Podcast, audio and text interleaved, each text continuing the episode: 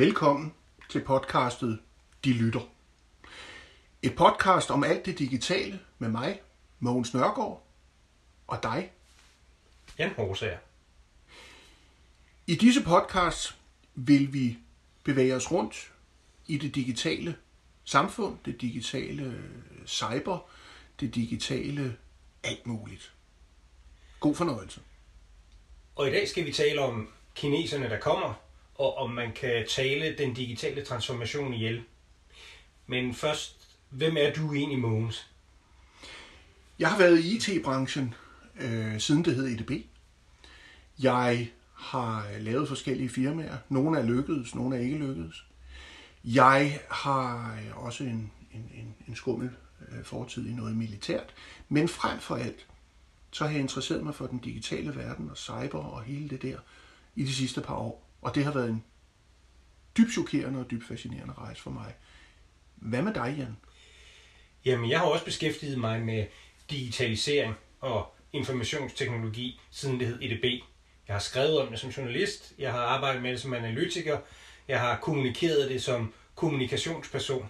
Så hele vejen igennem har jeg haft lejlighed til både at kigge på, hvordan man anvender teknologien, og hvad det er for nogle løsninger og virksomheder og personer og andre, som er med til at forme den der digitale verden, som vi nu lever i. I denne her, den første af vores podcasts, den første af mange, der starter vi nu med den sensationelle overskrift, kineserne kommer.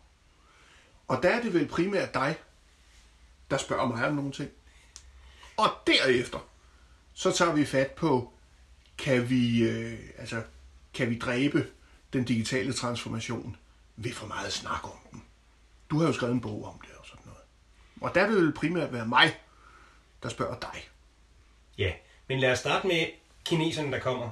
Fordi øh, de seneste par uger, Mål, der har du jo faktisk været med til at både sætte nogle overskrifter ved selv at skrive det, øh, og få andre til at skrive om de her øh, kinesere, som kommer. Hvad er det egentlig, der er problemet med de kinesere? Den store, øh, den, den, det, det store billede er, at kineserne kvæg, tror jeg dybest set, øh, det kæmpe fremskridt, de har gjort, den, øh, den over, overmagt, øh, de, de gerne vil, øh, vil følge, de har, og deres kommunistiske manifest om, at de er overlegne på, på, på alle måder, har ført til en rimelig målrettet øh, strategi, der går på, at nu skal de være førende på al teknologi, på alle mulige områder. Det har så ført til nogle øh, tiltag fra deres side, som vi begynder at føle alarmerende her i Vesten, på trods af, at vi faktisk har været begejstrede for de enorme velfærds fremskridt, velfærdsstigninger og alt muligt andet, som klimaeffekten øh, har medført hos os, hvor vi har kunnet få produceret alverdens ting billigere og bedre i Kina, og på den måde øh, alle sammen har fået det bedre. Men det, der undrer mig i den her historie, øh, eller med alt det, vi taler øh, om øh, kineserne lige nu, og det er jo blandt, handler jo blandt andet i Danmark helt konkret om, at Huawei er en stor leverandør til teleområdet og har et strategisk samarbejde med TDC om at udvikle deres 5G-netværk, men jo altså også at øh, drive øh, hele mobilnetværket for TDC.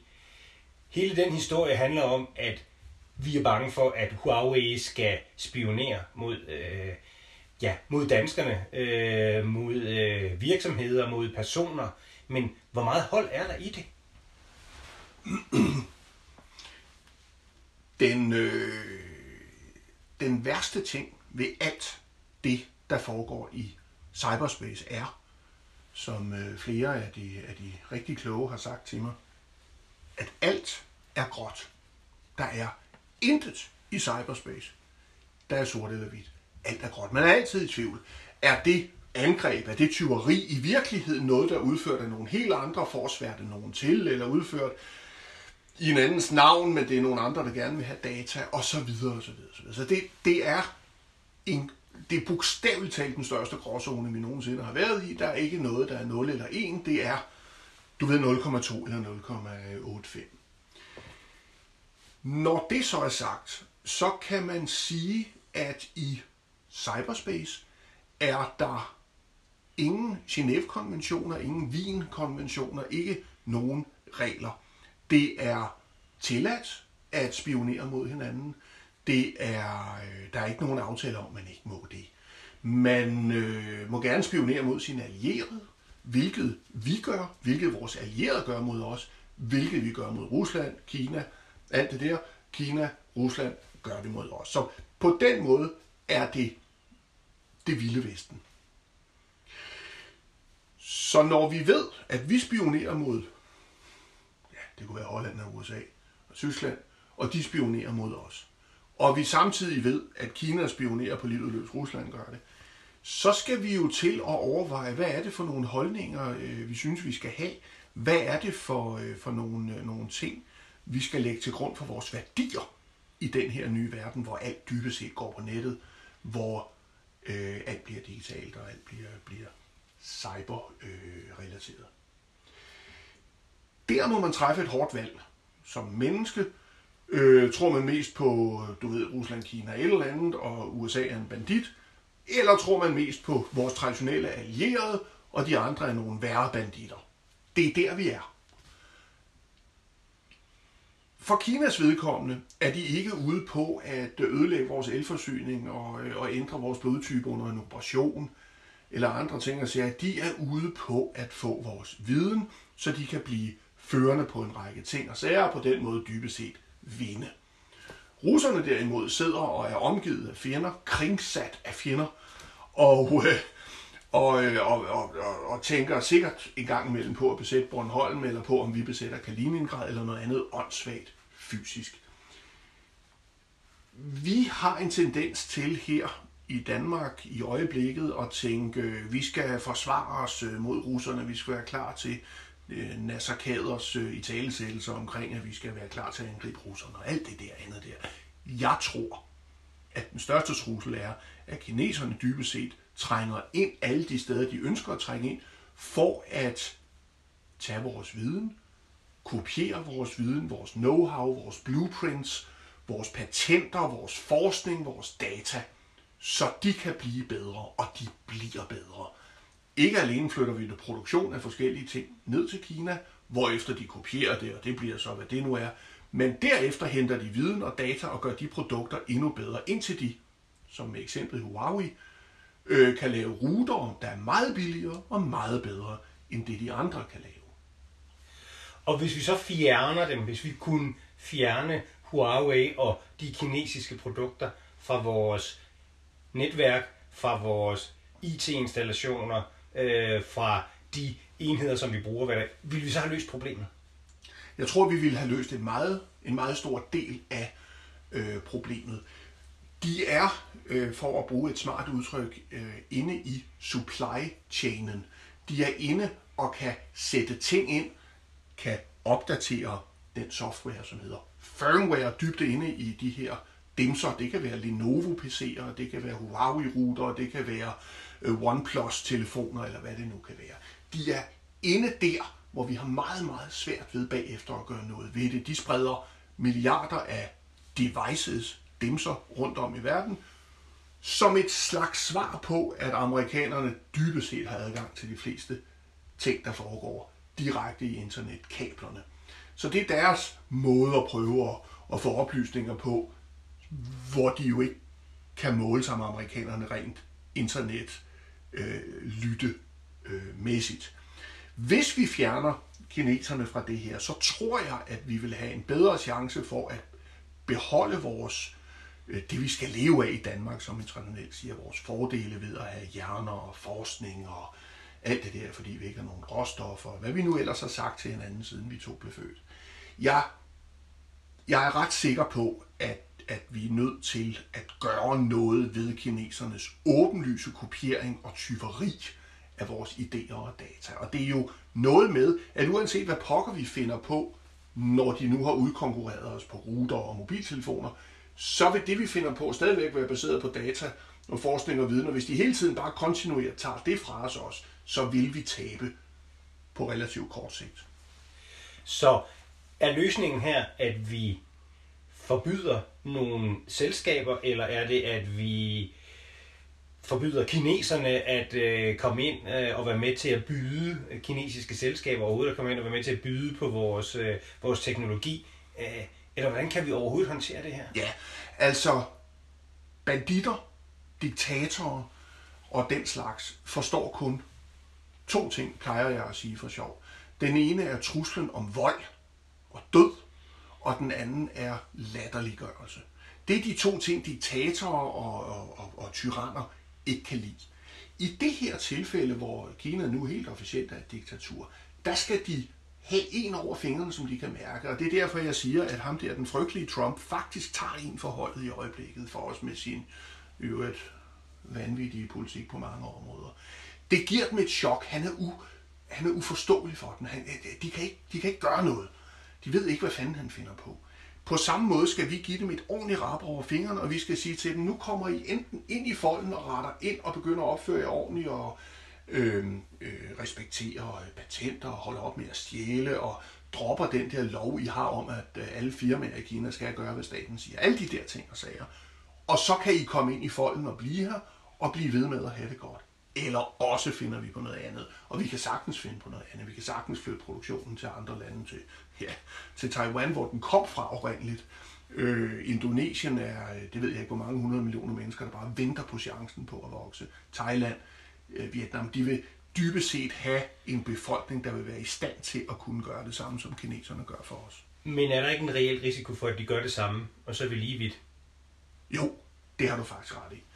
Det er, det er fuldstændig rigtigt. Det er et game. Det er et spil, det her. Øhm, men jeg, men, men jeg, jeg, jeg tror bare, at tiden er inde til, at vi gør noget nu, fordi kineserne er blevet så åbenlyse i deres tyveri af alle vores ting. Så det fører os jo tilbage til noget af det, du startede med at nævne, nemlig at der er ikke nogen Genève-konvention øh, på det digitale område. Ja. Er det i virkeligheden ikke sådan en, vi mangler? Og jeg tænker, øh, jeg kender i hvert fald de, øh, der forudser, at vi i løbet af et par år er i gang med reelt at lave en forhandling på det her område, og at Europa kan være en af de kræfter, som faktisk på global plan kan være med til at sikre, at vi kommer i gang med at arbejde med sådan en, så lad os kalde det en Cyber Genève-konvention? Jo, altså både på øh, øh, Danmarks planet og på det internationale plan, mangler vi det, jeg kalder et civilt samfund. Vi mangler det, vi er vant til i den fysiske verden i form af, at der er visse regler. Du, altså, hvis du bruger kemiske våben, så bliver der altså ballade. Hvis du gør det ene, hvis du gør det andet, så nu må du holde op. Og man bliver enige om at holde op med at bruge landminer, og man, øh, den slags ting. Det findes overhovedet ikke i cyberspace i dag, og øh, det, er, øh, det er noget, vi skal have styr på, og det vil der komme styr på. Øh, hvor hurtigt eller hvor langsomt det går, det ved jeg ikke. Men jeg tror, det kommer til at gå relativt hurtigt nu. Og jeg tror, at EU, som den største blok i verden, øh, kommer til at lede øh, den, øh, den vej, hvor ironisk det lyder. Men det fører os jo meget bekvemt videre til øh, det andet emne i den her podcast, podcast ja. nemlig om man rent faktisk kan tale den digitale transformation ihjel, og egentlig i relation til det her og tanken om, at hvis vi skal i gang med at lave et internationalt samarbejde om noget nyt, nemlig om cyber, øh, og nemlig om, hvordan vi agerer i, i, øh, i cyberspace, jamen så har vi jo i hvert fald brug for, at øh, vi ikke står et sted, hvor, øh, hvor det, som vi kalder backlash, tech backlash, øh, er blevet så stort, at der ikke er nogen, der vil øh, bruge tid, kræfter og navnlig penge på at sætte sådan et arbejde i gang. Og det er et stort emne, men jeg kan forstå, Jan, at du har faktisk skrevet en bog? Jeg har faktisk skrevet en bog. Jeg har været med til at skrive en bog sammen med min gode ven Søren Jules Hansen. Øh, og øh, den hedder Digitaliseringsparadoxer. Øh, og der kigger vi jo øh, i høj grad på, hvad er det, der sker i danske virksomheder? Hvad er det, der får... Hvad er det, der sker, når man er i gang med at, øh, at forandre øh, processer, når man er i gang med at øh, opleve den hastige forandring, som vi jo hele tiden taler om, bliver resultatet af den digitale transformation. Hvad er det, der sker, når forandring er hverdagen, og innovation, jamen det er en daglig opgave. Og det er jo et meget godt eksempel på, at det her, det er virkelighed, fordi de forandringer, jamen de er der. de forandringer, de foregår hele tiden, men samtidig så sker der nogle modsatrettede bevægelser. Altså vi oplever, at øh, sager om Facebook, sager om Google, øh, får folk til at sige, åh, det her teknologi, det er også for meget. Er det nu ikke også bare blevet hype med det der øh, transformation? Disruption, er det nu ikke også bare blevet hype? Øh, på trods af, at det bevæger sig jo hele tiden.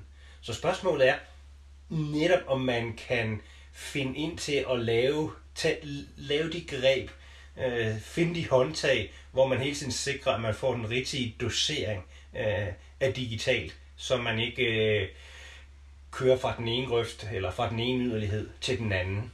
Så du siger, at der måske, nu gætter jeg, for borgere, for virksomheder, institutioner og for lande er grader af digitalisering og grader, eller forskellige hastigheder.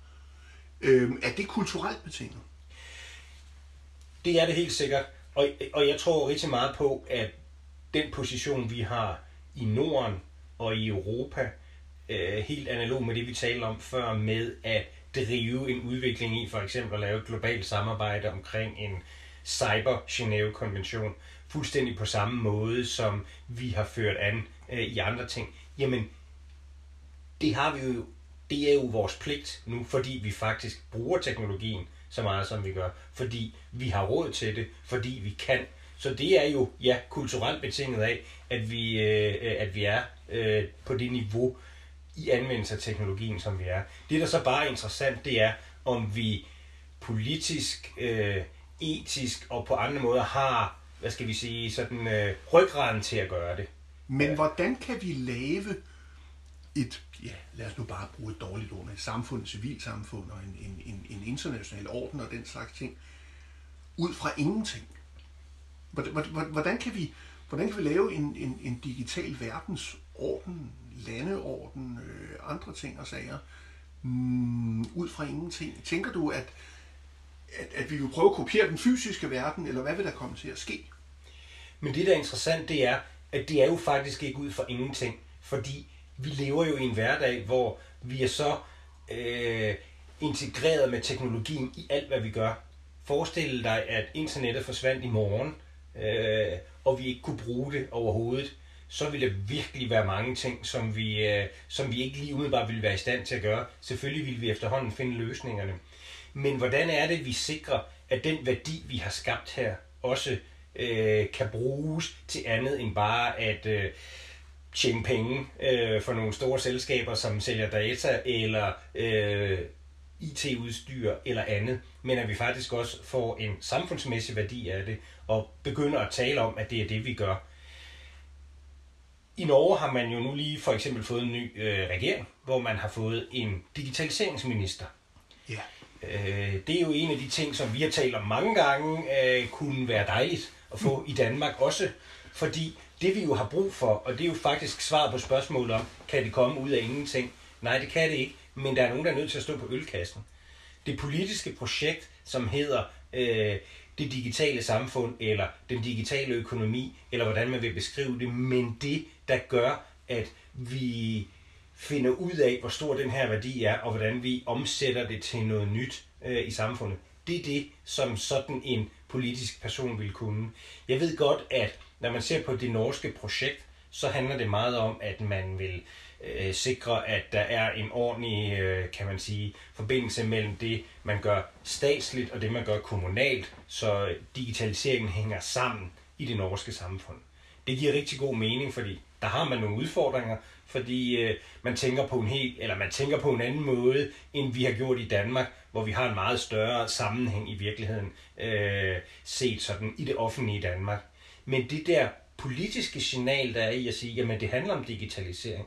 Sådan en digitaliseringsminister vil nok ikke blive ved med at være der, og om 25 år er det ikke sikkert, at behovet er der, men lige nu er behovet for, at vi rent faktisk får fokuseret på det her område stort. Altså, vi har jo også stadigvæk miljøminister. øh, og det er altså ikke øh, mere end øh, 30-40 år siden, man for alvor begyndte at, øh, at arbejde med det som et politisk begreb. Se på, hvor meget det fylder i vores hverdag i dag, og hvor stor en del af værdisætningen i vores liv, som, øh, som, øh, som det skaber. Så på den måde, så tror jeg, at det er det politiske projekt, der skal sikre, at vi flytter os. Og det er jo interessant, altså den, den morsomme ekvivalent med, at tænk, hvis vi i sin tid havde sagt, øh, øh, øh, det her miljøområde skal høre under, øh, lad os se, lad os se, lad os se, militæret, fordi de er meget ude i naturen, eller et eller andet andet tilfældigt. Det ville jo være nonsens set med nutidens øjne. Men hvordan man besluttede det dengang, det er jo ikke godt at vide. Men det var i hvert fald set med nutidens øjne en meget visionær beslutning at lave et miljøministerium, som skulle gå på tværs af alt og have magt og indflydelse på det. Når vi kigger på digitaliseringen i Danmark, så kan jeg se en digitaliseringsstyrelse under Innovationsministeriet. Finansministeriet. Ja, så er der Moderniseringsstyrelsen under mm. Finansministeriet. Statens IT under Finansministeriet. Og Center for Cybersikkerhed under øh, efterretningstjenesten. Og sådan lidt dit og lidt dat. Der har vi jo ikke en ølkasse. Der har vi forskellige skobokse og en ølkasse og nogle forskellige ting, vi står på rundt omkring. Tror du, at vi på et tidspunkt, lidt ligesom nordmændene siger, nå, nu skal vi have en minister for det her?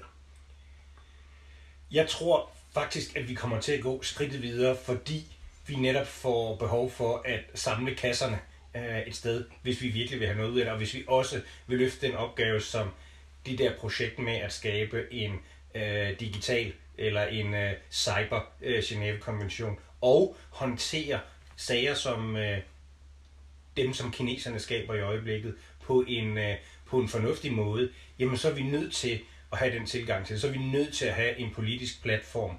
Øh, og det er måske det, der i virkeligheden er den store forandring i forhold til, hvordan vores demokrati, hvordan vores øh, politik så ud i industrisamfundet, og så, til, og så der, hvor vi bevæger os øh, hen lige nu. Men vi er nødt til at anerkende, at vi skal flytte os her, fordi ellers så sker der ikke noget. Fordi det løser sig ikke af sig selv, og det løser sig heller ikke ved at tro, at IT-branchen øh, kan gøre det i kvæg nye teknologier, eller kvæg nye produkter, eller nye måder at anvende teknologierne på. Nej, der er nødt til at være en diskussion, som både handler om det etiske element i det, men som også handler om, hvor går grænsen. Det kunne jo faktisk være, og nu tænker jeg virkelig højt, det kunne jo faktisk være, at vi heroppe i det kolde nord kunne være nogle af dem, der viste vejen internationalt set for at få lov og orden på det her område. Ikke? Vi har alle mulighederne for at, øh, for at tage stafetten her øh, og løbe med den. Og forhåbentlig er der nogen, der synes, det er en god idé og kan gøre det. Forhåbentlig er der nogen, der kan trække en, øh, om man så må sige, forbinde øh, prikkerne øh, på den måde, at nordmændene har en digitaliseringsminister. Vi har fået en øh, tech-ambassadør. Øh, vi begynder at se sporene af forskellige ting, som rækker ud over bare det at bruge teknologien til at øh, spare penge, øh, til at forbedre komforten, til at, at gøre livet lettere, men også til at se, hvad er det for nogle værdier, hvad er det for et samfund, men også at arbejde med ikke at frygte truslen, men at se det som en risiko, der kan minimeres øh, efterhånden, som vi arbejder seriøst med det. Og der er det så, at du har nogle tanker om, at vi måske kan risikere at tale det her ihjel, eller hvad?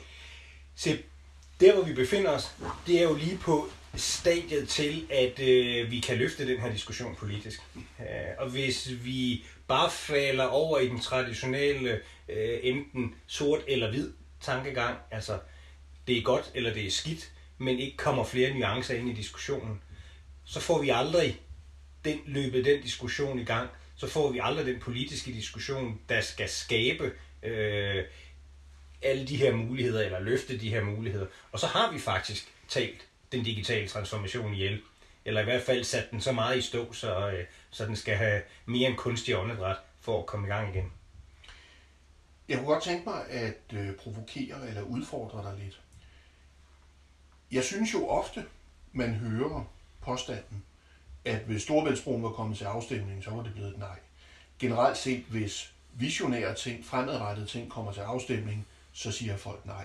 Så derfor er det vigtigt, at visionære, skråstrej nødvendige ting øh, bliver øh, formet af embedsmænd og nogle informerede politikere inde i Folketinget. Hvad siger du til det? I, helt inde i kernen af min sjæl, så håber jeg, jeg ønsker virkelig, at vi vil bruge teknologien til at forandre hele den måde at tænke demokrati på. Inddrage, diskutere, gøre meget mere, så vi bruger den viden, der er overalt, i stedet for at tænke på den måde, som vi altid har gjort. Men det er nogle skridt, og det er noget, der ligger længere fremme. Det er jeg helt sikker på. Øh, og diskussionen er meget bred, og lige nu så er vi et sted, hvor vi skal fokusere rigtig meget på, om øh, vi faktisk kan skabe et nyt politisk verdensbillede, øh, når vi taler om, om digitalisering. Det har vi brug for, for at beskytte os mod kineserne, arbejde sammen med kineserne. Det har vi også brug for, for at sikre, at digitalisering rent faktisk flytter sig. Og med de ord, synes jeg, at vi skal sige uh, tak for denne gang og afslutte vores første udsendelse af De Lytter. Tak for denne gang. Selv tak.